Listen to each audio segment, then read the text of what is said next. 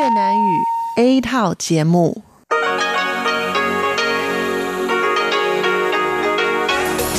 Đây là Đài Phát thanh Quốc tế Đài Loan RTI.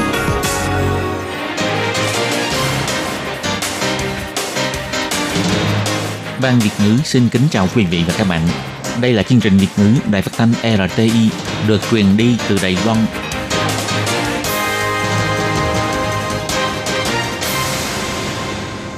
Tường Vi xin chào quý vị và các bạn. Chào mừng các bạn đến với chương trình phát thanh Việt ngữ Đài RTI. Các bạn thân mến, hôm nay là thứ Bảy, ngày 1 tháng 6 năm 2019, tức là 28 tháng 4 âm lịch năm kỷ hợi. Chương trình Việt ngữ của Đài RTI hôm nay sẽ được mở đầu bằng bản tin thời sự Đài Loan. Tiếp theo là phần chuyên đề, sau đó là các chuyên mục Tiếng Hoa cho mỗi ngày, theo dòng thời sự và phần cuối cùng của chương trình sẽ được khép lại bằng chuyên mục Thế hệ trẻ Đài Loan.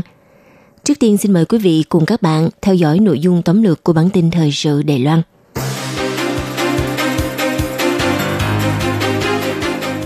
Giá điện vào tháng hè sẽ tăng 27%. Các chuyên gia nội trợ bật mí bí quyết tiết kiệm điện hữu hiệu. Đài Loan với quyết tâm phòng chống dịch tả lợn châu Phi đã tham dự hội nghị thường niên lần thứ 87 của Tổ chức Y tế Động vật Thế giới OIE tại Paris. Đài Loan thi hành luật mới để đảm bảo quyền lợi và nghĩa vụ trong ngành dịch vụ thuê mướn nhà. Mở rộng khu vực cấm hút thuốc trên khắp thành phố Đài Bắc và thành phố Tân Bắc. Đài Loan đứng thứ 16 trong bảng xếp hạng năng lực cạnh tranh toàn cầu năm 2019. Cuối cùng là hơi ấm trong bầu khí quyển không ổn định, sau buổi chiều có khả năng xuất hiện mưa. Sau đây xin mời các bạn cùng theo dõi nội dung chi tiết. Bốn tháng cao điểm mùa hè được bắt đầu tính từ ngày 1 tháng 6. Giá điện sinh hoạt trong mùa cao điểm sẽ điều chỉnh tăng 27%. Nếu một hộ gia đình trung bình sử dụng 420 đồ điện mỗi tháng, thì sẽ phải chi trả thêm 440 đồng đại tệ. Còn nếu hộ gia đình sử dụng lượng điện vượt trên 500 độ, giá điện trong tháng hè sẽ tăng lên đến 1.294 đồng đại tệ. Theo các chuyên gia nội trợ bật mí bí quyết cho biết, có thể tiết kiệm điện từ cách giữ ấm nước uống và cách thức nấu món ăn trong gia đình. Vào mùa hè, nhiệt độ Đài Loan nắng nóng nên người dân thường xuyên sử dụng máy lạnh, khiến lượng điện năng tiêu thụ vào mùa hè tăng chóng mặt. Công ty điện lực Đài Loan buộc phải khởi động tổ máy phát điện năng suất cao để ứng biến. Tuy nhiên điều này cũng phản ánh cho thấy giá thành cung ứng điện trong từng mùa đều có biến động nhằm phù hợp với vốn đầu tư máy móc. Công ty điện lực Đài Loan mỗi năm vào tháng 6 cho tới tháng 9 áp dụng bảng giá điện mùa hè. Phí điện sẽ được tính theo cấp lũy tiến. Vì thế, tỷ lệ tăng giá sẽ dao động từ 13% đến 27%. Càng dùng nhiều thì giá điện càng tăng cao. Phương pháp này nhằm mục đích bình ổn điện năng tiêu thụ trong mùa cao điểm. Công ty điện lực Đài Loan khuyên người tiêu dùng nên áp dụng cách tiết kiệm điện như điều tiết nhiệt độ phòng bằng cách vừa mở quạt vừa mở máy lạnh ở mức 26 độ C cho không khí lưu thông, thay bóng điện cũ, rút nút cắm thiết bị điện không sử dụng đến, sử dụng những sản phẩm điện gia dụng tiết kiệm năng lượng, lau sạch định kỳ các thiết bị điện và bộ lọc trong nhà, sử dụng tủ lạnh đúng cách hoặc những phương pháp tiết kiệm trong nhà bếp. Cách làm này vừa đỡ tốn hồ bao mà còn mang lại hiệu quả bảo vệ môi trường. Còn theo chuyên gia nội trợ cô Dương Hiền Anh cho biết, nguyên tắc tiết kiệm năng lượng tối ưu nhất là nếu không cần thiết sử dụng thì đừng sử dụng, nếu dùng ít thì cố gắng ít dùng. Cô bật mí bí quyết, điều đầu tiên nên bớt sử dụng các thiết bị điện gia đình dạng nhỏ, vì những loại này trông có vẻ không hao tốn điện năng, nhưng thực ra là cách nghĩ sai lầm. Lấy bình thủy điện làm ví dụ, cô Dương Hiền Anh cho biết, khi bình thủy trong trạng thái giữ nóng là lúc hao tốn điện năng nhất – vì thế có thể dùng bếp ga nấu nước sôi, sau đó dùng các loại bình giữ ấm nước mà không cần cắm điện. Cách này trong một tháng có thể tiết kiệm được 40 độ điện, tiền điện cũng giảm 500 đồng đại tệ trong 2 tháng. Ngoài ra, thiết bị hút khói nhà bếp cũng rất tốn điện. Trong mùa hè nên dùng cách chưng hoặc luộc thay cho cách nấu nướng, xào và chiên. Trước tình hình dịch tả lợn châu Phi đang bùng phát tại nhiều nơi trên thế giới – Đài Loan quyết tâm làm tốt công tác phòng và kiểm dịch, đồng thời đưa công tác này vào cấp độ an ninh quốc gia. Với sự hợp tác liên bộ ngành các cấp, đồng thời còn được phê chuẩn kinh phí ủng hộ khiến cho nhiều quốc gia ngưỡng mộ. Từ ngày 26 tháng 5 đến ngày 31 tháng 5, Tổ chức Y tế Động vật Thế giới OIE đã cho tổ chức hội nghị thường niên lần thứ 87 tại Paris, Pháp. Nội dung hội nghị lần này tập trung vào vấn đề kỹ thuật phòng chống giải quyết vấn nạn dịch tả lợn châu Phi. Phó Cục trưởng Cục Phòng dịch và Kiểm dịch Động thực vật trực thuộc Ủy ban Nông nghiệp Viện Hành chính, bà Đỗ Văn Trân đã đại diện Đài Loan đến Paris, Pháp tham dự hội nghị. Hội nghị lần này đã lần lượt công bố các báo cáo của chuyên gia nhiều nước trên thế giới về đề tài thách thức và chiến lược khống chế dịch tả lợn châu Phi toàn cầu. Báo cáo đưa ra các kiến nghị về công tác phòng chống và kiểm dịch virus dịch tả lợn châu Phi, trong đó bao gồm cho ra dự thảo kế hoạch ứng biến, tăng cường năng lực hệ thống dịch vụ thú y, quán triệt công tác giám sát kiểm tra, phòng chống buôn lậu và phòng chống mang chế phẩm thịt nhập cảnh, đồng thời phải xây dựng cầu nối đối thoại trực tiếp và công khai với người dân và hợp tác liên bộ ngành vân vân. Trước những kiến nghị trong cuộc họp, bà Đỗ Văn Trân nhận xét cho biết Đài Loan đã làm tốt công tác phòng chống dịch tả lợn châu Phi. Tháng 8 năm ngoái, từ khi Trung Quốc bùng phát dịch tả lợn châu Phi cho đến nay, đã lây lan sang nhiều quốc gia lân cận. Một số đại diện các nước Đông Nam Á đã chủ động đến thảo luận cùng đoàn đại diện Đài Loan. Họ muốn biết Đài Loan đã phòng chống dịch bệnh xâm nhập bằng cách nào, trong khi hai bờ eo biển có sự qua lại nhộn nhịp như thế. Trong những tháng gần đây, nhiều chuyên gia nước ngoài cũng đã đến khảo sát công tác phòng kiểm dịch của Đài Loan, sau đó đều biểu đạt sự khẳng định năng lực phòng chống dịch bệnh của Đài Loan. Ngành nghề chăn nuôi lợn là một trong những ngành quan trọng trong nước. Công tác phòng chống dịch tả lợn châu Phi đã được nâng lên mức cấp an ninh quốc gia. Bà Đỗ Văn Trân nói, Trước sự vận hành của chúng ta, nhiều quốc gia rất ngưỡng mộ, không phải nước nào cũng làm được như chúng ta. Với sự ủng hộ và được Tổng thống, Viện Hành Chính xem trọng, nhân viên Cục Phòng chống và Kiểm dịch luôn túc trực hoàn thành nhiệm vụ. Dù có bận đến đâu, nhưng khi nghĩ đến đằng sau có một lực lượng hùng hậu chống đỡ, thì họ lại có thêm sức mạnh để làm việc. Bà Đỗ Văn Trân lấy ví dụ vụ việc ngày 30 tháng 5, Triều Tiên bùng phát dịch tả lợn châu Phi ra làm ví dụ. Do Hàn Quốc nằm kề Triều Tiên, nên từ 0 giờ ngày 31 tháng 5, Đài Loan đã tăng cường kiểm tra X-quang đối với hành lý sách tay của du khách trên các chuyến bay từ Hàn Quốc. Như vậy, cùng với Trung Quốc, Việt Nam và Thái Lan v.v., Đài Loan đã áp dụng kiểm tra nhập cảnh hải quan nghiêm ngặt đối với 11 quốc gia và khu vực. Theo thông tin từ Cục Phòng chống và Kiểm dịch cho biết, Triều Tiên là quốc gia thứ năm trong khu vực châu Á bùng phát dịch bệnh. Hiện dịch tả lợn châu Phi vẫn đang lan rộng tại châu Âu, châu Á và châu Phi. Mặc dù Trung Quốc chỉ thông báo 139 ca nhiễm, nhưng Việt Nam là nước láng giềng đã lên đến 2.782 ca nhiễm. Chính phủ Trung Quốc tuyên bố đã khống chế được dịch bệnh, nhưng theo số liệu hiển thị, dịch tả lợn châu Phi tại Trung Quốc vẫn đang ở mức nghiêm trọng. Cho đến thời điểm hiện tại, du khách từ vùng dịch bệnh mang chế phẩm thịt nhập cảnh vào sân bay Đào Viên đã lên đến 88 vụ vi phạm và chịu mức phạt hơn 200.000 đài tệ mỗi vụ. Đài Loan kêu gọi du khách không nên mang bất cứ loại chế phẩm nào làm từ động thực vật khi nhập cảnh vào Đài Loan. Để đảm bảo quyền lợi cho ba phía doanh nghiệp dịch vụ thuê mướn nhà, chủ nhà và khách thuê, từ ngày 1 tháng 6 năm 2019, luật mới về chuyển nhượng thuê mướn nhà sẽ chính thức có hiệu lực. Theo đó quy định rõ số tiền cọc không được vượt quá 2 tháng tiền nhà. Chủ nhà không được phép cấm người thuê chuyển hộ khẩu, không được thu tiền điện quá mức quy định, thời hạn cho thuê không được dưới 30 ngày, đồng thời cũng không được vượt quá thời hạn hợp đồng. Nếu như nội thất trang thiết bị trong nhà bị hư hại, thì phía doanh nghiệp dịch vụ thuê mướn phải chịu trách nhiệm sửa chữa. Còn nếu hư hại do người thuê gây nên thì phía doanh nghiệp không chịu trách nhiệm. Trong trường hợp giữa hai bên muốn kết thúc hợp đồng trước thời hạn thì phải báo trước một tháng. Ngoài ra phải có nghĩa vụ thông báo căn hộ thuộc loại nhà từng xảy ra án mạng hoặc nhà xây dựng bằng cát biển – các chuyên gia kiến nghị khách thuê nhà khi đăng ký hợp đồng nên yêu cầu chủ nhà cung cấp đầy đủ giấy chủ quyền nhà và đơn thuế nhà đất vân vân, với mục đích xác nhận chủ thuê là chủ nhà đích thực. Còn thông qua dịch vụ thuê mướn nhà thì phải yêu cầu doanh nghiệp cung cấp giấy phép quản lý thuê mướn nhà để đảm bảo đầy đủ quyền lợi cho cả đôi bên. Sau khi luật mới có hiệu lực, nếu vi phạm các quy định có liên quan, ngoài việc các điều khoản thuê mướn sẽ bị mất hiệu lực, còn phải chịu mức phạt 300.000 đại tệ chiếu theo luật đảm bảo quyền lợi người tiêu dùng. Hiện nay tại khu vực quảng trường Shinkhong Mitsukoshi Plaza, khu tín nghĩa gần tòa nhà 101 tầng, đã áp dụng quy định cấm hút thuốc xung quanh và trong khuôn viên quảng trường. Ngay cả những dãy bậc thang bên ngoài tòa nhà và phía trước lối ra vào trung tâm cũng cấm hút thuốc. Người vi phạm sẽ chịu mức phạt cao nhất 10.000 đại tệ. Người dân chia sẻ rất ủng hộ vì quyết định này vô cùng hợp lý, mang lại lợi ích bảo vệ sức khỏe và bảo vệ môi trường không khí sạch và xanh. Hơn nữa đối với người không hút thuốc, khi hít phải khói thuốc khi đang đi bộ trên đường thì đó quả là một điều cực hình và khó chịu. Ngoài ra hiện nay càng ngày càng có nhiều nghiên cứu chứng minh rằng hút thuốc có khả năng gây ô nhiễm không khí, đồng thời cũng tăng nguy cơ mắc bệnh ung thư phổi.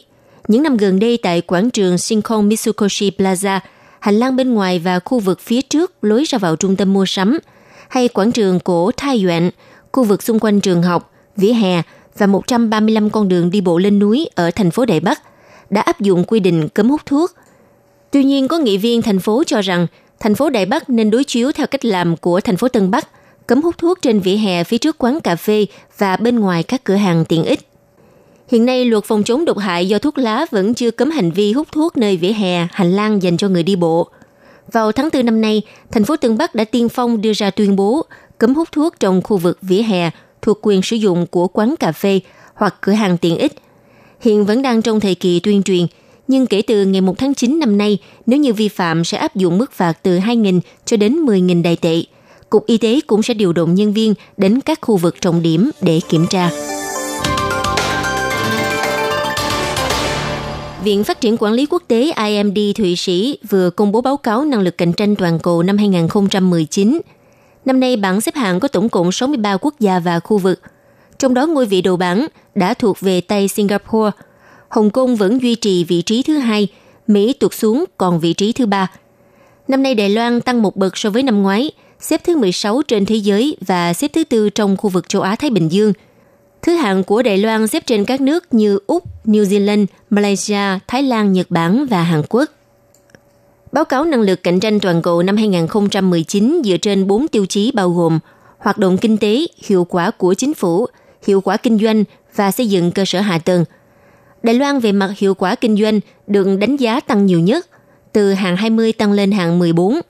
Về mặt hiệu quả của chính phủ vẫn xếp trong top 12. Theo IMD, trước diễn biến phức tạp của cuộc chiến thương mại Mỹ và Trung Quốc, cũng có khả năng sẽ ảnh hưởng đến kim ngạch xuất khẩu của Đài Loan. IMD đánh giá cho rằng sự đột phá của quốc đảo Singapore do hội tụ các ưu thế như cơ sở hạ tầng và kỹ thuật tiên tiến, có nguồn nhân lực chất lượng cao, cộng thêm chính sách và luật di dân hợp lý, hỗ trợ trong lập nghiệp là nguyên nhân chủ yếu giúp gia tăng thứ hạng. Trong khi đó, chính sách cải cách kinh tế và giảm thuế của ông Donald Trump có phần kém sắc – cộng thêm biến động về tỷ giá của đồng đô la Mỹ, giá dầu cao trong khi xuất khẩu kỹ thuật cao lại giảm, khiến cho Mỹ đánh mất vị trí số 1 và rơi xuống vị trí thứ ba. Theo Cục Khí tượng Trung ương cho biết, vào ngày 1 tháng 6, phong di chuyển trên mặt biển phía Bắc Đài Loan, mang theo hơi ấm khí quyển và môi trường không ổn định, khiến khắp nơi có khả năng xuất hiện mưa. Sáng sớm hôm nay tại khu vực Trung Nam Bộ, do sự hội tụ giữa hai luồng gió lục địa và gió Tây Nam – khiến dòng đối lưu phát triển mạnh, mang lại những cơn mưa lớn cục bộ. Ngoài ra do ảnh hưởng tác dụng sức nóng, các nơi cũng có khả năng có mưa, nhất là tại khu vực miền núi, có thể sẽ có mưa rất lớn. Nhiệt độ hôm nay mát hơn so với hôm qua do có mưa, tuy nhiên vẫn ở mức cao khoảng 30 độ C. Bầu không khí ngột ngạt trước khi có mưa, sau khi mưa sẽ cải thiện và mát hơn. Bên cạnh đó cũng xin lưu ý, ngày 1 tháng 6 vùng Kim Môn, Mã Tổ dễ xuất hiện tầng mây thấp và sương mù cục bộ, gây ảnh hưởng đến tầm nhìn. Đặc biệt vào sáng sớm và đêm khuya dễ có khả năng cản trở tầm nhìn. Nhiều người điều khiển giao thông trên đường nên lưu ý. Theo thông tin từ Trung tâm Dự báo Chất lượng Không khí cho biết, vùng Nghi Lan và Hoa Liên, Đài Đông, Bành Hồ có chất lượng không khí đạt cấp độ tốt. Khu vực Bắc Bộ, Tân Trúc, Miêu Lật, Trung Bộ, Vân Lâm, Gia Nghĩa và Cao Hùng, Bình Đông, Kim Môn đạt cấp độ bình thường, còn Mã Tổ do chịu ảnh hưởng vật ô nhiễm từ vùng Duyên Hải Trung Quốc chất lượng không khí có khả năng đạt từng cấp lưu ý màu cam. Nồng độ vật ô nhiễm sẽ thay đổi tùy theo thời gian có mưa.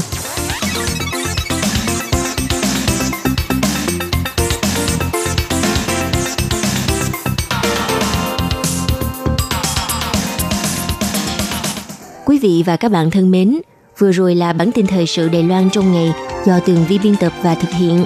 Xin cảm ơn sự chú ý lắng nghe của các bạn.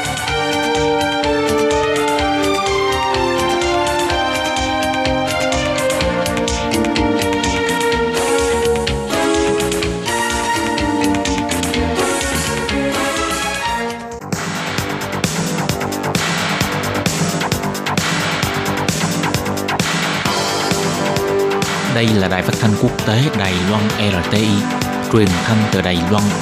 Mời các bạn theo dõi bài chuyên đề hôm nay.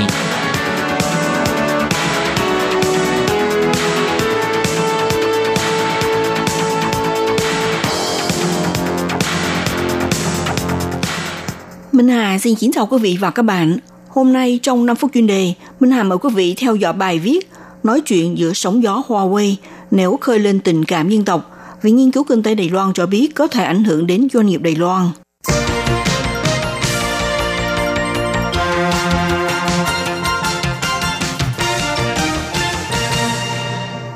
Mỹ đưa ra sắc lệnh chế tài Huawei là tập đoàn đa quốc gia về thiết bị mạng và viễn thông của Trung Quốc, khiến cuộc chiến thương mại trở thành cuộc chiến khoa học công nghệ.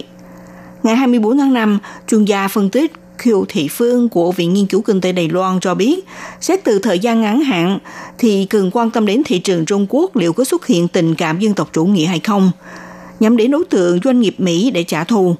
Vì doanh nghiệp Đài Loan tham gia vào chuỗi cung ứng với hàng Apple Mỹ rất chặt chẽ, có thể vì vụ chế tài Huawei mà bị liên lụy. Ngày 24 tháng 5, Viện Nghiên cứu Kinh tế Đài Loan mở họp báo trình bày về động thái kinh tế thế giới, cho biết sự kiện Huawei đang tiếp tục bốc cháy. Trong cuộc họp báo, Khưu Thị Phương cũng phân tích mối ảnh hưởng của Huawei đối với doanh nghiệp Đài Loan.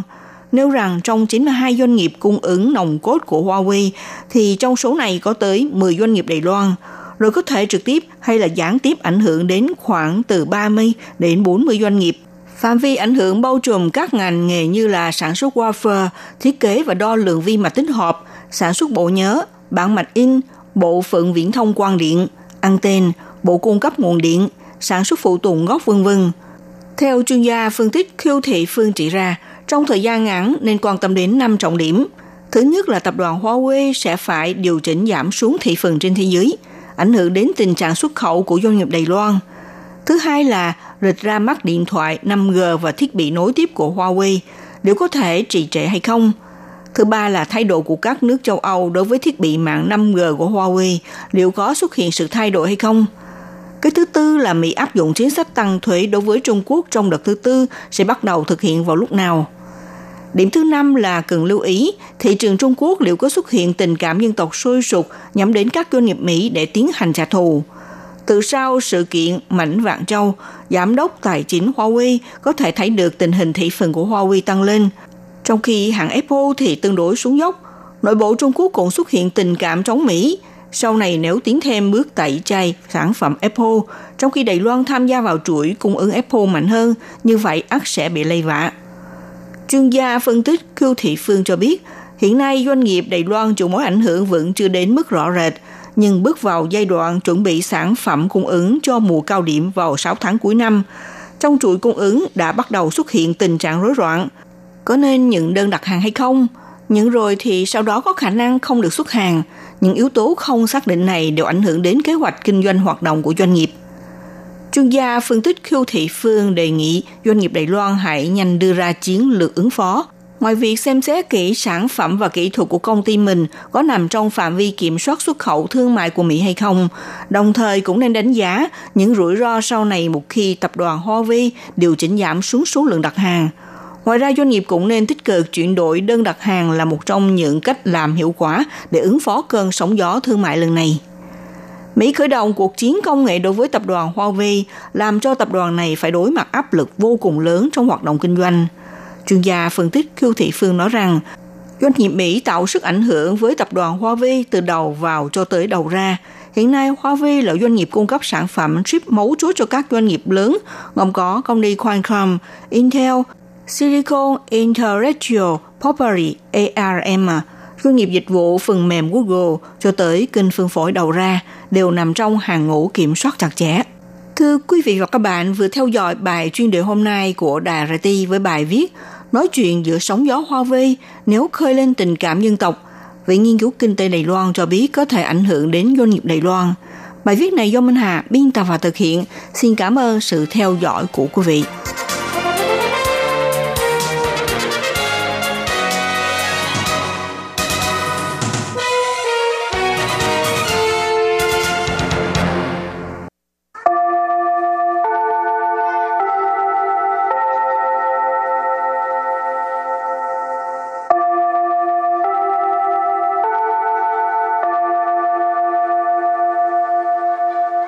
Xin mời quý vị và các bạn đến với chuyên mục Tiếng Hoa cho mỗi ngày do Lệ Phương và Thúy Anh cùng thực hiện.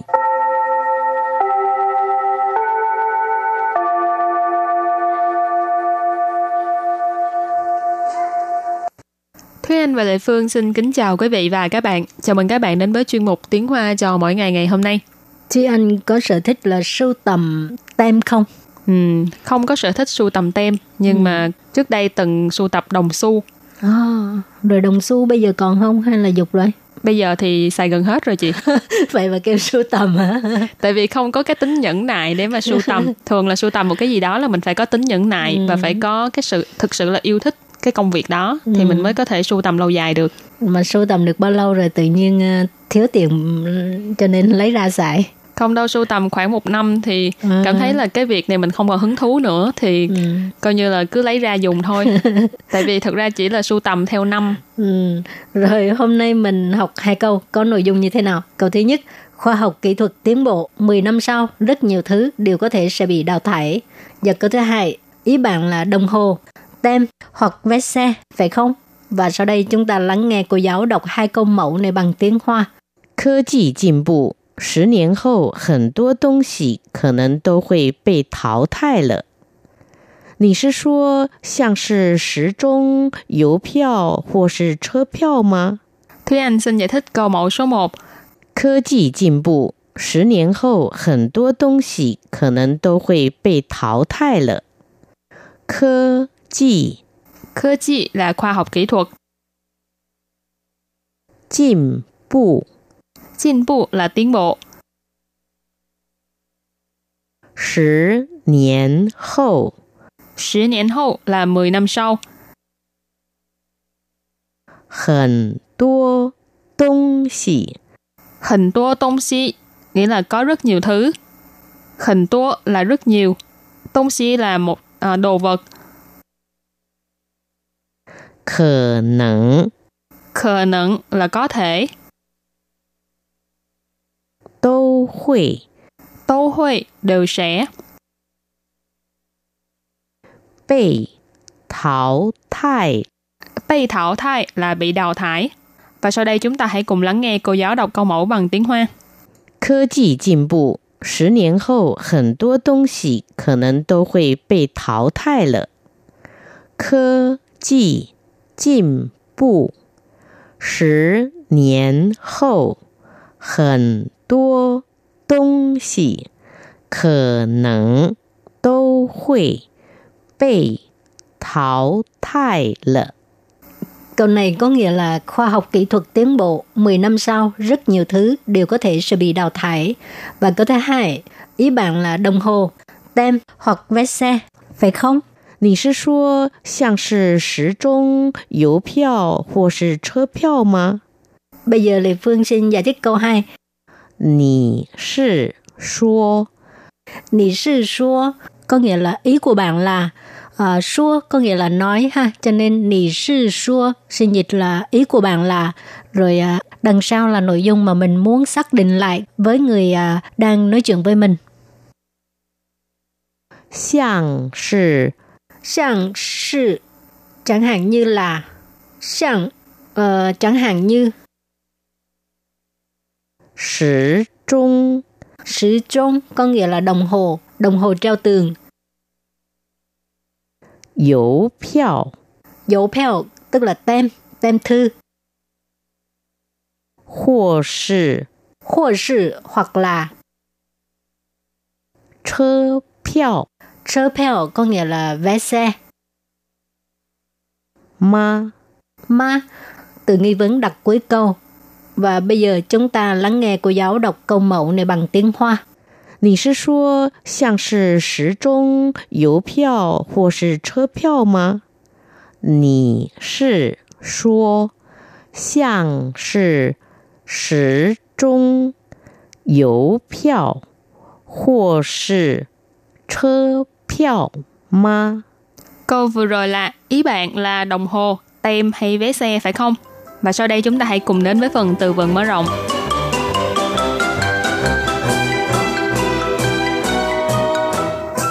Cú tổng Cú tổng Cú tổng nghĩa là đồ cổ. Xiao sư Xiao sư Xiao sư tức là biến mất. Quyết chi. Quyết chi. Từ thứ ba là quyết chi nghĩa là không còn dấu vết hoặc là tuyệt tích, không còn nữa. Xí hữu Xí hữu Xí hữu tức là hiếm có, hy hữu ha. Và sau đây chúng ta hãy cùng đặt câu cho các từ vựng mở rộng. Từ đầu tiên là cổ tụng, nghĩa là đồ cổ. Wang Bo Bo sâu chẳng lợ xù đô củ tụng, mỗi yang đều phi chẳng có giá trị. Wang Bo Bo sâu chẳng lợ xù đô củ tụng, 每一样都非常有价值. Câu này có nghĩa là Bác Vương đã sưu tầm rất nhiều đồ cổ, mỗi một thứ đều rất có giá trị. Quảng Bộ Bộ là bác vương, sâu thẳng là sưu tầm, xù tố là rất nhiều, củ tụng, đồ cổ. Mẹ ý dăng là mỗi một thứ. Ở đây dăng là lượng từ để chỉ đồ cổ. Tô là đều, phi chẳng là rất, dầu giá trị là có giá trị. Rồi đặt câu cho từ tiếp theo, 消失 biến mất ha. 我们要努力保存美好的传统文化，不能让它们消失。我们要努力保存美好的传统文化，不能让它们消失。Câu này có nghĩa là chúng ta phải cố gắng giữ gìn nền văn hóa truyền thống tốt đẹp, không thể để cho chúng biến mất. Ha. Woman có nghĩa là chúng ta. Giao là phải, nỗ lực là cố gắng ha. Bảo chuẩn tức là bảo tồn, giữ gìn, mấy hảo tức là tốt đẹp. Truyền thống văn hóa tức là nền văn hóa truyền thống ha. Truyền thống là truyền thống, văn hóa là văn hóa. Bu nịnh là không thể, rằng là khiến. Tham mình ở đây là chỉ uh, truyền thống văn hóa ha. 消失 là biến mất. Và đặt câu cho từ kế tiếp là chuyển chi, nghĩa là không còn dấu vết, tuyệt tích hay là không còn nữa. 因为人类的过度捕杀，这种野生动物已渐渐绝迹了。因为人类的过度捕杀，这种野生动物已渐渐绝迹了。Câu này có nghĩa là do sự đánh bắt quá độ của loài người, loài động vật hoang dã này đã dần dần biến mất không còn dấu vết nữa.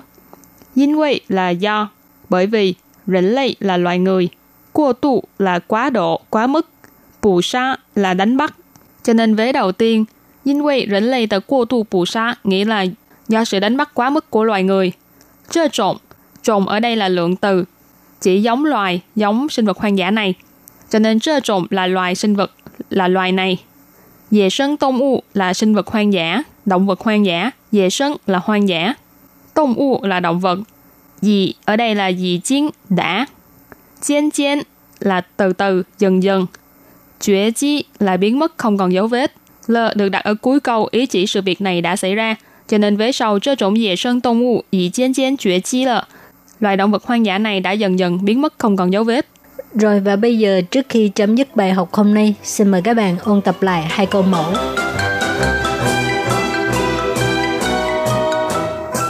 科技进步，十年后很多东西可能都会被淘汰了。 科技进步，十年后很多东西可能都会被淘汰了。 Câu này có nghĩa là khoa học kỹ thuật tiến bộ, 10 năm sau rất nhiều thứ đều có thể sẽ bị đào thải. 你是说像是时钟、邮票或是车票吗？ 你是说像是时钟、邮票或是车票吗？ Câu vừa rồi là ý bạn là đồng hồ, tem hay vé xe phải không? Các bạn thân mến, bài học hôm nay đến đây là kết thúc. Cảm ơn sự chú ý lắng nghe của quý vị và các bạn. Thân ái chào tạm biệt và hẹn gặp lại. Bye bye. Bye bye.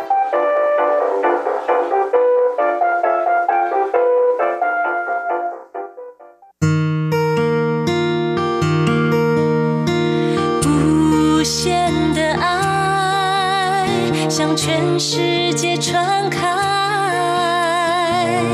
永恒的关怀，来自台湾之音 RTI。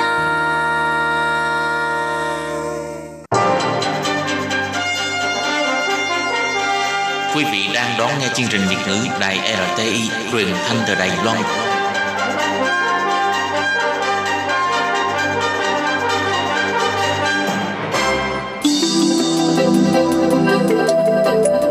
Chào mừng quý vị đến với chuyên mục Theo dòng thời sự do Minh Hà thực hiện. Chuyên mục này sẽ giới thiệu những đề tài thú vị cùng những dòng thời sự và sự kiện nổi bật đang diễn ra tại Đài Loan.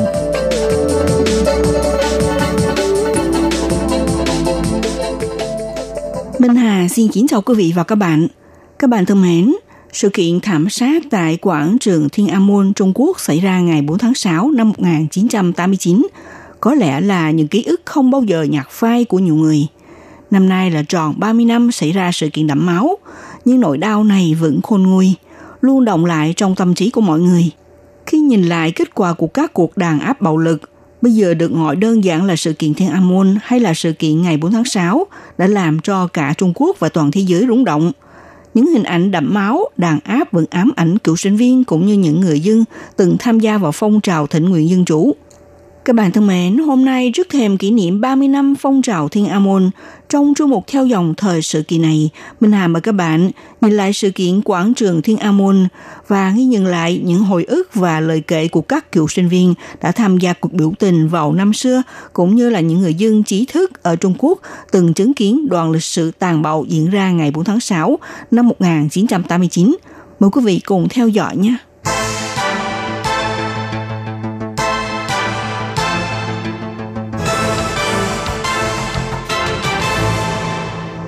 Các bạn thân mến, ngày 4 tháng 6 năm nay là tròn 30 năm xảy ra sự kiện thảm sát trên quảng trường Thiên An Môn, hay còn gọi là sự kiện lục tứ.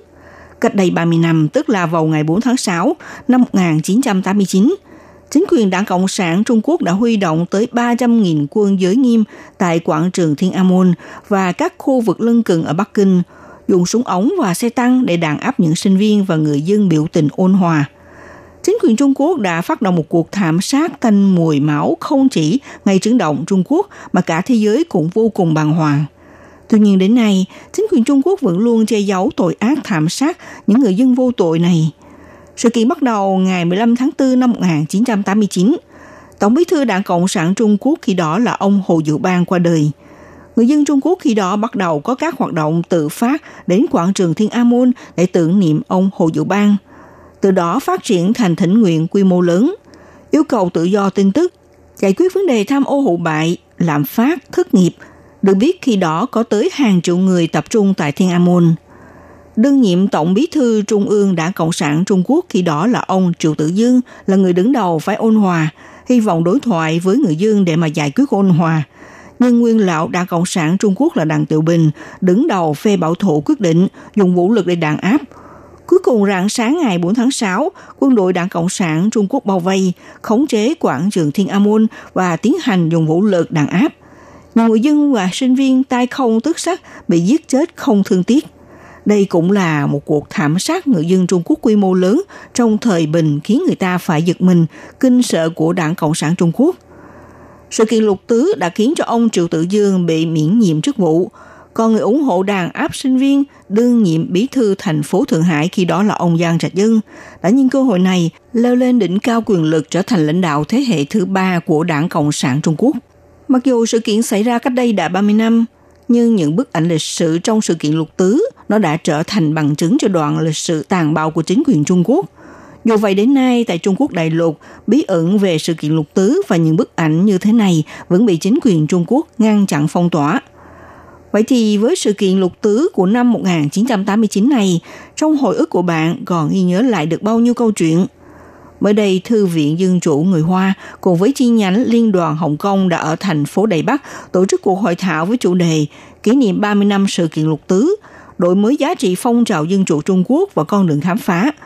Tại hội trường của buổi hội thảo dựng lên pho tượng nữ thần dân chủ, đã mời nhà lãnh đạo cựu sinh viên từng tham gia biểu tình tại Thiên An Môn và giới chuyên gia học giả tham gia hội thảo. Phương Chính là người từng chứng kiến vụ thảm sát. Ngoài ra, ông Lý Hiệu Minh, cựu sĩ quan từng góp mặt trong bộ đội giới nghiêm khi đó cũng lần đầu tiên tham dự buổi hội thảo này. Ông Phương Chính đặc biệt đặt ra câu hỏi, khi nhóm sinh viên rút ra khỏi quảng trường, tại sao vẫn có xe tăng tàn bạo xông thẳng vào đám đông sinh viên, trong khi mọi người lại tay không tức sắc? Vết thương của sự kiện lục tứ xảy ra 30 năm trước, cho đến nay với nỗi đau chăn trở này vẫn chưa được xoa dịu hoàn toàn. Điều không thể tưởng tượng nổi và nỗi lo sợ vẫn còn động lại trong lòng của đương sự. Tuy nhiên nhiều ký ức sẽ nhạt dần theo thời gian, đặc biệt là chính quyền Trung Quốc thông qua thể chế cố tình xóa sổ sự kiện. Một cuộc ký ức chiến tranh dưới sự điều khiển thao túng của Đảng Cộng sản Trung Quốc. Đứng trước cuộc trỗi dậy kinh tế của Trung Quốc, ai là người thắng và ai là người thất bại. Trong dòng chảy của lịch sử, sau rốt cũng sẽ có câu trả lời. Phương Chính là người chứng kiến vụ thảm sát của sự kiện lục tứ, hiện đang đảm trách Chủ tịch Ủy ban Giáo dục Dân chủ Trung Quốc cho biết như thế này. Ông Phương Chính kể lại, sáu chiếc xe tăng ở Bắc Kinh rượt đuổi theo sau để cản chết đám sinh viên, cho nên đây chính là một sự khó hiểu trong cuộc đàn áp này. Tại sao phải ra lệnh như vậy? Những anh lính này là người chấp hành. Sẽ có một ngày chúng tôi đặt câu hỏi với những anh lính điều khiển xe tăng. Khi đó các người sẽ nghĩ như thế nào về việc này? Vết đau trên thể xác có thể được phục hồi theo thời gian, nhưng mà câu nghi vấn trong lòng thì bao giờ mới có lời giải. Rạng sáng ngày 4 tháng 6 năm 1989, khi đó Phương Chính còn là một sinh viên cùng với người bạn đang ôn hòa rút lui ra khỏi quảng trường Thiên amun nhưng lại bị chiếc xe tăng chạy với tốc độ thật nhanh lăn bánh cán lên đôi chân của anh. Cho tới giờ này, Phương Chính phải ngồi trên chiếc xe lăn, kể lại những tâm nguyện nhiều năm của mình. Tuy nhiên, muốn cùng với anh lính vào năm ấy đã điều khiển xe tăng xong vào anh để có cuộc đối thoại, giải đáp nỗi khó hiểu này trước khi tìm lại chân lý của sự kiện thì thực sự là niềm hy vọng ngông cuồng. Nhìn lại sự kiện vào lúc 10 giờ đêm ngày 3 tháng 6 năm 1989, bộ đội giới nghiêm của lực lượng giải phóng quân Trung Quốc cử xe tăng đến dỡ bỏ trở ngại. Một mặt tiến thẳng vào quảng trường Thiên An Môn. Tiếng nổ súng của sự kiện lục tứ bắt đầu khơi lên từ thời khắc này. Từ ngày 3 tháng 6 đến rạng sáng ngày 4 tháng 6 là thời khắc diễn ra hành động đàn áp đẫm máu nhất. Khi đó, Phương Chính lặng lẽ ngồi bên cạnh tấm bia kỷ niệm, kiên giữ tới phút cuối cùng mới rút ra khỏi quảng trường. Phương Chính kể lại.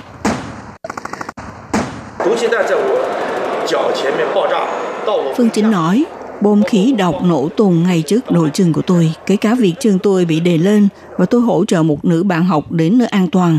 Trong cả quá trình xảy ra có lẽ chỉ có vài giây đó thôi. Với tấm thân khuyết tật này chính là sự chứng kiến quan trọng cho sự kiện lục tứ thảm sát. Nhưng anh cũng từng bị chính quyền yêu cầu chỉ cần anh thừa nhận mình không phải bị xe tăng cán lên thì sẽ có cuộc sống êm ả. Nhưng khi đó anh chưa bao giờ chịu khuất phục trước sự đàn áp này. Cho dù bây giờ chuyện đã trôi qua, nhưng có biết bao nạn nhân vẫn sống trong nỗi ám ảnh, khủng hoảng, không thể nói lên sự thật. Phương Chính cho biết anh có hai người quen bị xe tăng cán lên làm bị thương và dẫn đến tàn tật. Họ phủ nhận nguyên nhân dẫn đến bị thương để mà đổi lấy cuộc sống ổn định. Điều mà còn phủ phàng hơn nữa, Phương Chính từng vì cứu giúp cô bạn nữ sinh làm mình bị thương, nhưng cô nữ sinh này cũng không dám đứng ra làm chứng cho Phương Chính. Phương Chính cho biết thế này. Sau cuộc đàn áp lục tứ, chuyện nối tiếp là Đảng Cộng sản Trung Quốc tích cực che giấu sự thật, kể cả cô sinh viên được tôi cứu hộ. Cô cũng nói cô không biết gì cả, khi đó phía chính phủ không thừa nhận có cử xe tăng cán người, như chuyện xảy ra thực tế trên mình tôi. Quân đội chỉ nói, xe tăng không có cán người, anh không thể nào nói là anh bị xe tăng cán, thì anh cứ nói là xe quân đội thôi dưới bàn tay kiểm soát và bàn tay mạnh mẽ của chính quyền Trung Quốc để nói ra sự thật sẽ cần có dũng khí. Ông Lý Hữu Minh, cựu sĩ quan trong quân giới nghiêm luật tứ, hiện nay là thư ký Liên minh phong trào vận động nhân dân Trung Quốc ở Australia, tự giới thiệu như thế này. Tôi là Lý Hữu Minh, sinh năm 1964 tại thành phố Thẩm Dương, tỉnh Liêu Ninh. Ngày 20 tháng 5 năm 1989, chúng tôi nhận được lệnh giới nghiêm. Sau đó, tôi liền đi theo bộ đội tham gia hoạt động giới nghiêm ở Bắc Kinh kéo dài tới cuối tháng 7. Trưởng sư đoàn 116 khi đó là sư đoàn mà Lý Hữu Minh đang phục vụ đã thể hiện hành động tiêu cực chống lại mệnh lệnh. Trưởng sư đoàn đã tránh né thời khắc đàn áp đậm máu nhất, nhưng khi nói lại cảnh ngày 5 tháng 6, lực lượng bộ đội đi vào quảng trường để thanh lý, ông Lý Hiệu Minh bỗng dưng nghẹn ngào mà nói. 我在天安门广场时就看到了 呃，所有很多 Tôi ở Thiên An Môn thấy được cái gọi là 200.000 quân giới nghiêm, rồi đều tập hợp tại quảng trường. Khi đó nhìn thấy cột trụ ở quảng trường bị xe tăng cán vỡ rồi. Rồi ở dưới đất còn thấy rõ ràng những đường lăn của xe tăng in sâu lên trên. Và khi tôi lật qua lật lại trong đống rác để kiểm soát, thì phát hiện trên chiếc quần có một lỗ đạn bắn xuyên thủng. Sau đó, ôi, sorry, tôi còn thấy trên chiếc áo để lại vết máu. Ông Lý Hiệu Minh là sĩ quan đầu tiên trong bộ đội giới nghiêm lục tứ, đứng ra công khai nói lên sự thật của vụ thảm sát tại Thiên An Môn. Nhìn lại cuộc đàn áp của 30 năm trước, hiện nay ông đang định cư ở Australia, cho biết là ở quốc gia dân chủ tuyệt đối, không sử dụng sóng liên thanh và xe tăng để mà đối xử người biểu tình. Nếu như những năm ấy ông là sinh viên, ông cũng sẽ tham gia vào hàng ngũ đấu tranh dân chủ đó.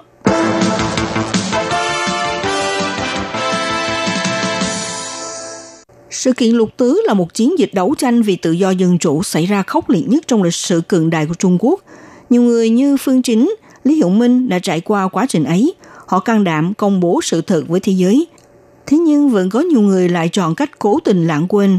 Cựu giáo sư Hà Diệp Lương, khoa kinh tế Đại học Bắc Kinh nêu thẳng rằng đây là một công trình lãng quên tập thể trong nền giáo dục Trung Quốc. Giáo sư Robert như thế này. Giáo sư nói, đối với thế hệ trẻ của Trung Quốc, nhiều người đều hỏi cùng một câu hỏi như thế này. Vụ thảm sát ở Thiên An Môn có tồn tại trong thực tế hay không?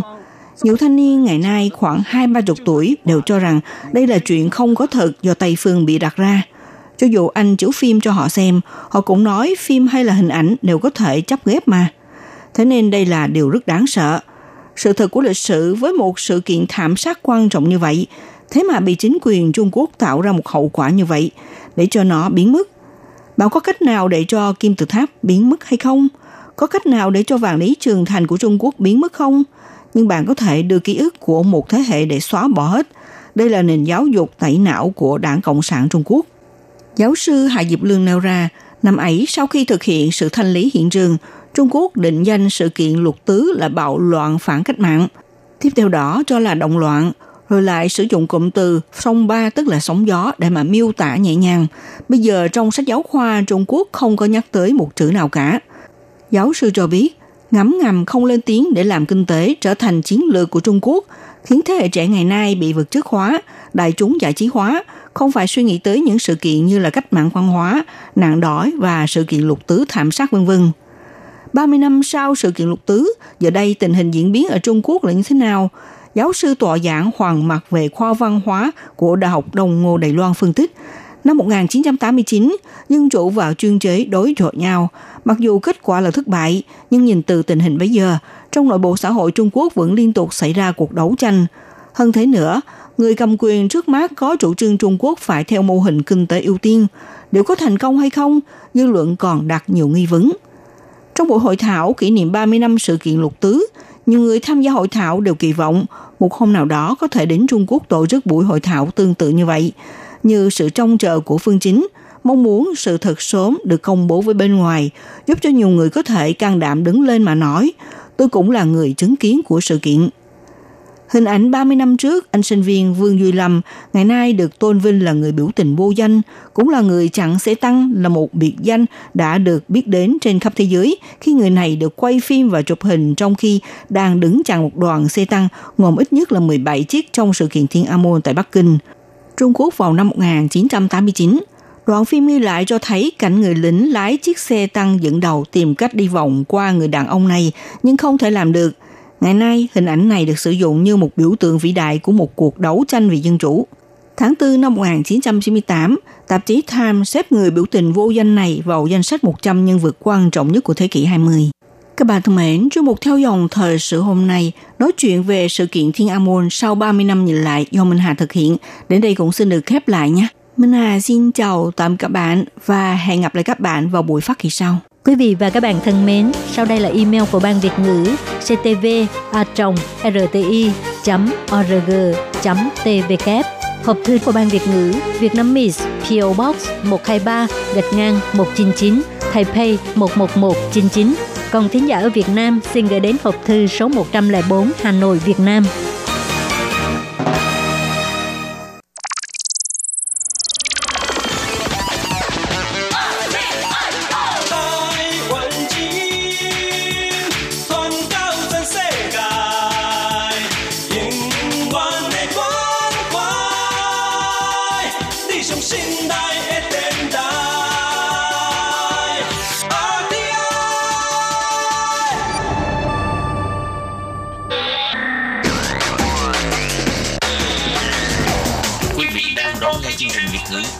RTI truyền thanh từ Đài Loan.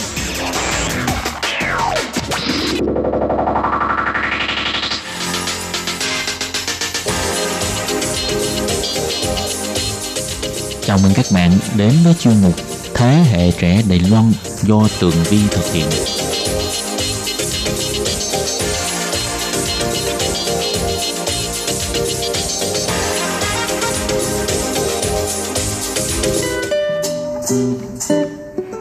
Tường Vi xin chào quý vị và các bạn. Chào mừng các bạn trở lại với chuyên mục Thế hệ trẻ Đài Loan để nắm bắt được những thông tin vui nhộn và trẻ trung nhất. Vâng thưa các bạn, đề tài ngày hôm nay thì cũng xoay quanh một vấn đề mà hiện đang rất là được các bạn trẻ quan tâm. Đó chính là làm sao để mà trở thành một YouTuber nổi tiếng ở trên mạng xã hội. Thưa các bạn, hiện tại công việc ờ, quay video để lên kênh YouTube của cá nhân và trở thành một YouTuber nó không chỉ đơn thuần là một sở thích của các bạn trẻ trên mạng xã hội nữa mà nó đã trở thành một công việc thực thụ thậm chí là còn à, mang lại nguồn thu nhập khá là cao cho những ai có lượt theo dõi đông đảo ở trên à, kênh YouTube của mình. Và ngày hôm nay vị khách mời đặc biệt đến với chuyên mục của chúng ta Tường Vi xin giới thiệu là gương mặt khá quen thuộc trong chuyên mục nhịp cầu giao lưu của Tường Vi và Tố Kim. Đó là phóng viên Derek Phạm, người sáng lập kênh YouTube Nửa vòng trái đất. Hôm nay thì à, anh đặc biệt dành thời gian và dậy rất là sớm, hiện tại là 6 giờ sáng ở giờ Mỹ à, để tiếp nhận phỏng vấn của Tường Vi. Nào bây giờ chúng ta cùng chào đón phóng viên YouTuber Derek Phạm. Xin gửi lời chào thân thương từ thành phố San Diego, miền Nam California, Hoa Kỳ đến Tường Vi cũng như là thính giả của đài radio RTI mà một lời chào thân thương nhất. Vâng, chào anh Derek Phạm. Và các bạn thính giả thì chắc chắn rất là quen thuộc với giọng nói của phóng viên YouTuber Derek Phạm phải không nào? Vì à, anh đã tiếp nhận phỏng vấn từ chuyên mục nhịp cầu giao lưu rất là nhiều lần để mà chia sẻ những à, chuyến đi tác nghiệp ở thú vị. Và quá trình mà anh à, thực hiện những video clip để để lên kênh nửa vòng trái đất mang lại những thông tin rất là bổ ích cho khán thính giả trên khắp thế giới và ngày hôm nay thì anh đã đặc biệt dành thời gian à, cho chuyên mục của thế hệ trẻ Đài Loan và hiện tại ở Mỹ bây giờ là mấy giờ sáng hả anh? Hiện tại ở Mỹ thì là đã là 6 giờ hơn 6 giờ 30 sáng. Vậy là ngày hôm nay anh phải đi tác nghiệp hay sao mà dậy sớm dữ vậy? Không, luôn luôn là Derek rất là ưu ái cho đài uh, RTI khi mà nhận được là cái mở lời mời phỏng vấn thì à, luôn luôn sẽ ưu ái và thường thì à, mà direct hay đi làm hay là đi phỏng vấn hay là được phỏng vấn đều um, ưu tiên cho cái bên phía bên kia giờ giấc để mà uh, thuận tiện hơn thường là vậy có thể nói là chuyên mục thế hệ trẻ Đài Loan rất là hân hạnh bởi vì uh, Tường Vi hẹn giờ phỏng vấn anh Derek thì hơi um, hơi khó hẹn bởi vì ở Đài Loan là buổi tối thì ở bên anh Derek là mới sáng sớm cho nên đã chọn cái giờ này là giờ thích hợp nhất để mà anh Derek ờ, đến với ờ, chuyên mục để chia sẻ với các bạn về đề tài làm YouTube thì ờ, đợt vừa rồi, Tường Vi có biết được thông tin là phóng viên Derek Phạm đã có một chuyến đi vô cùng thú vị và rất là hấp dẫn thì à, không biết ngày hôm nay thì anh có thể chia sẻ với thính giả của RTI và chuyên mục thế hệ trẻ về cái chuyến đi rất là đặc biệt này của anh hay không ạ? À? Ờ, phải nói là từ cái ngày mà mình làm mà à, phóng viên tự do à, nhưng mà những cái sản phẩm phát ở trên YouTube thì à, đã là một năm. Tuy nhiên à, chuyến đi vừa rồi có thể nói là chuyến đi à, đáng nhớ nhất trong cái khoảng thời gian một năm mà mình làm cái công việc này đó là mình được à, à, bộ ngoại giao của Việt Nam ừ. và cũng như là ủy ban nhà nước về người Việt Nam và người nước ngoài à, đã à, đồng ý cho mình à, đi cùng với 250 người khác nữa ừ. để mà đi ra à, lên một con tàu kiểm ngư đi hành trình 9 ngày ra thăm những cái quần đảo những cái đảo của quần đảo Trường Sa Việt Nam. À, có thể nói đây là một cái trải nghiệm rất là lý thú. Không riêng gì à, à, với cái, những người à, mà thích về biển đảo mà ngay cả những người phóng viên có cơ hội đi à, đến đây tác nghiệp là một cái điều vô cùng lý thú. Thưa các bạn, à, nếu mà nói để có thể đi đến à, quần đảo Trường Sa để tác nghiệp thì đây là một à, nhiệm vụ bất khả thi đó.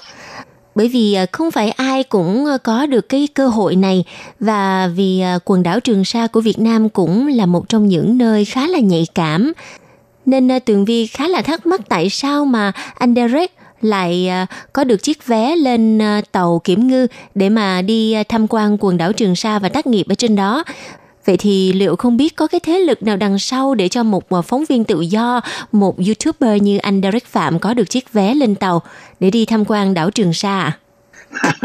lại là thế lực Ờ, thế lực thì chẳng có thế lực nào đâu mình đã trình trả lời rồi Ờ, thì, à, nó nó rất là đơn giản thôi thật sự khó nhưng mà không khó đã từng nói lần trước là khi mà họ xét duyệt yếu tố đầu tiên à, sẽ là phải người phóng viên đó phải là người phóng viên có à, à, cái cái à, gọi là đơn giản đi là sạch là phải là một người phóng viên làm nghề đúng à, và làm truyền thông.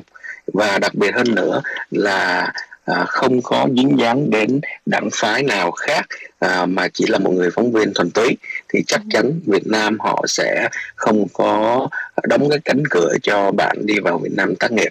À, việc thứ hai nữa đó là à, ít nhiều bạn cũng phải đã từng đến Việt Nam tác nghiệp một hoặc vài lần. Họ cũng biết được là bạn làm đúng cái à, nhiệm vụ thiên chức của một cái người đi làm truyền thông thì họ cũng sẽ chấp nhận cho bạn đi đến Trường Sa mà thôi.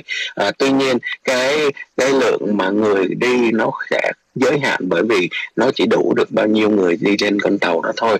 Do đó thì thường họ sẽ ưu tiên cho người à, à, có quốc tịch nước ngoài người Việt nhưng mà có quốc tịch nước ngoài cũng như là người đó sẽ đảm bảo được là sẽ giữ an toàn cho đoàn đoàn tàu. À, khi mà bạn biết là khi mà chúng ta đi ra à, quần đảo Trường Sa biển Đông là một cái nơi mà hiện nay có rất nhiều tranh chấp của nhiều nước. À, thì nếu mà bạn đáp ứng được những cái đó cũng như là à, thêm một yếu tố nhỏ nữa mà cũng rất quan trọng là phải có sức khỏe tốt. Tại vì à, bạn sẽ phải à, lênh đênh ở trên cái con tàu kiểm ngư đó hơn 9 ngày ròng rã ăn ngủ nghỉ. À, cho nên là nếu mà hội đủ được những cái đó thì chắc chắn là bộ ngoại giao cũng như là ủy ban nhà nước về người Việt Nam ở nước ngoài họ cũng sẽ chấp nhận cho bạn đi và thôi Vâng, và Tường Vi có một cái thắc mắc là như thế này, à, cái chương trình này là với cái đề tài gì mà tại sao lại có một cái buổi tập hợp mà đông đảo như thế với ờ, hơn 200 người và trong đó là có phóng viên và có những người Việt kiều đang sinh sống ở hải ngoại thì ờ, không biết cái chương trình này là nó thuộc vào cái nội dung về cái hoạt động nào mà hiện chính phủ Việt Nam đang thực hiện hả anh? Ừ, hàng năm theo như Derek được biết thì hàng năm à, Việt Nam thường tổ chức một chuyến à, mang người từ đất liền ra thăm quần đảo Trường Sa.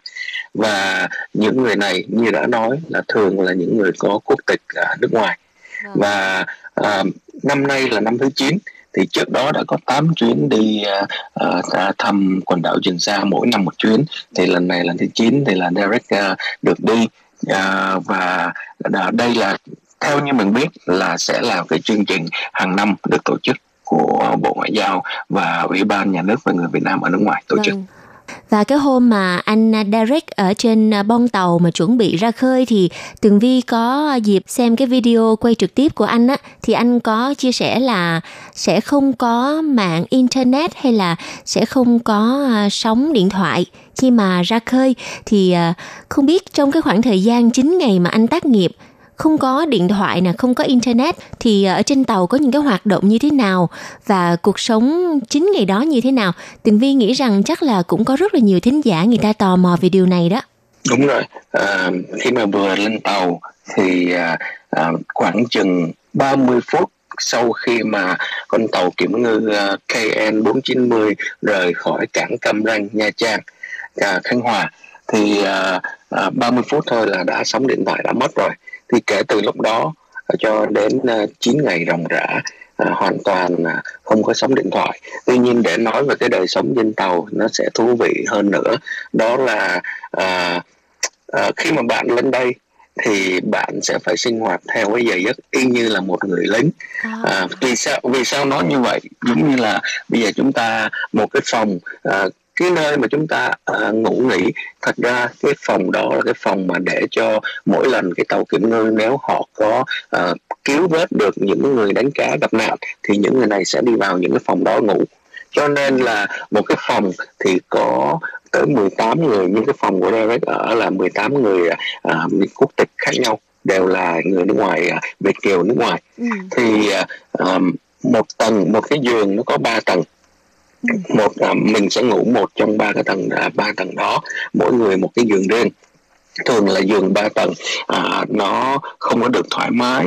À, chúng ta khi mà ngồi dậy thôi là sẽ bị đụng đầu rồi. À, nó sẽ khác hoàn toàn. Và à, khi mỗi lần đến giờ ăn giờ ngủ hay đánh thức gì nữa là đều có cái loa phóng thanh. À, từ trên đài chỉ huy thông báo xuống à, là đã đến giờ ăn trưa đã đến giờ nghỉ là rất là thú vị. Và ngày nào cũng như vậy đúng giờ đó. Rồi à, hoàn toàn không có internet không có sóng điện thoại. Ngay cả là à, nếu như mà muốn à, đọc tin tức với một người làm tin tức như mình mà không có biết được tin tức là cũng rất khó chịu. Tuy nhiên sau cái ngày đầu tiên hết ngày đầu tiên đến ngày thứ hai thì cũng quen một thôi À, vậy là cái ngày đầu tiên cũng khá là là bức rứt và khó chịu đúng không ạ? đúng rồi tại vì nghề nghiệp này mà không coi được tin tức không lên mạng được thì cũng rất là buồn. Và nghe anh Derek thuật lại câu chuyện thú vị ở trên tàu thì Tường Vi đã hình dung được là chính ngày đó anh đã rất là hưởng thụ cái cuộc sống như người đi lính trên à, biển đảo. Và Tường Vi còn muốn biết nhiều hơn nữa là không biết là sáng sớm phải dậy lúc mấy giờ và tối ngủ lúc mấy giờ. Ngoài ra thì à, mọi người ở trên tàu có tổ chức những cái hoạt động nào để mà à, giao lưu và làm quen với nhau không ạ? thường thì khoảng chừng à, gần 6 giờ sáng thì là họ sẽ đánh thức và đánh thức cũng rất là à, phải nói là khác khác biệt à, thường thì họ sẽ nói là à, toàn tàu báo thức báo thức toàn tàu là có nghĩa là biết là là chúng ta sẽ phải dậy rồi. À, sau khi đó dậy xong thì à, à, vệ sinh cá nhân rồi bắt đầu thì à, ăn sáng. Một ngày ở, ở trên tàu ăn tới bốn bữa lận rất là ngạc nhiên. À, Derek ăn nói ăn nhiều quá không ăn không ăn hết. Thường là không ăn ăn buổi tối khuya ăn ba bữa một ngày thôi. Và rồi à, xong khi đó thì ra ăn sáng. Thường á mỗi buổi sáng dậy ăn sáng xong là sẽ không làm được gì hết. Bởi vì thường cái giờ đó là giờ giờ mà chúng ta sẽ à, ra khỏi cái tàu kiểm ngư để mà đi đến đi xuống một cái con xuồng nhỏ. Họ sẽ chở à, nhiều người trên cái con xuồng nhỏ đó để đi ra ngoài những cái đảo. Vì bạn biết là đảo à, đa số đảo ngoài trường sa là cái cái tàu lớn tàu kiểm ngư không thể cập vào được. Cho nên mình phải đi cái xuồng ra. Ờ, thì à, thường thì hải chuyến hải trình này là sẽ đi ra những cái đảo đó buổi sáng à, mất một hai tiếng ở ngoài đó à, tham quan chụp hình phỏng vấn sau đó đi lên xuồng quay lại tàu rồi à, về đến tàu thì cũng đã gần giờ trưa rồi. Thì lại à, ăn trưa. Ăn trưa xong à, và mọi người vào trong phòng lại nghỉ trưa. Nghỉ trưa rồi lại đến chiều. Đến chiều thì thường á. Cái giờ chiều là giờ vui nhất. Mọi người sẽ đi ra à, lên bon tàu để mà nói chuyện vui vẻ bởi vì lúc đó rất mát. À, còn ban thường ban buổi sáng với lại buổi trưa thì ít người lên bọn tàu bởi vì biển đông cái không khí nó khác lắm. Nắng và rất là khó chịu. Vâng thì các bạn, vừa rồi là câu chuyện về cuộc sống 9 ngày lên đên trên thuyền đến à, biển đảo Trường Sa của phóng viên YouTuber Derek Phạm.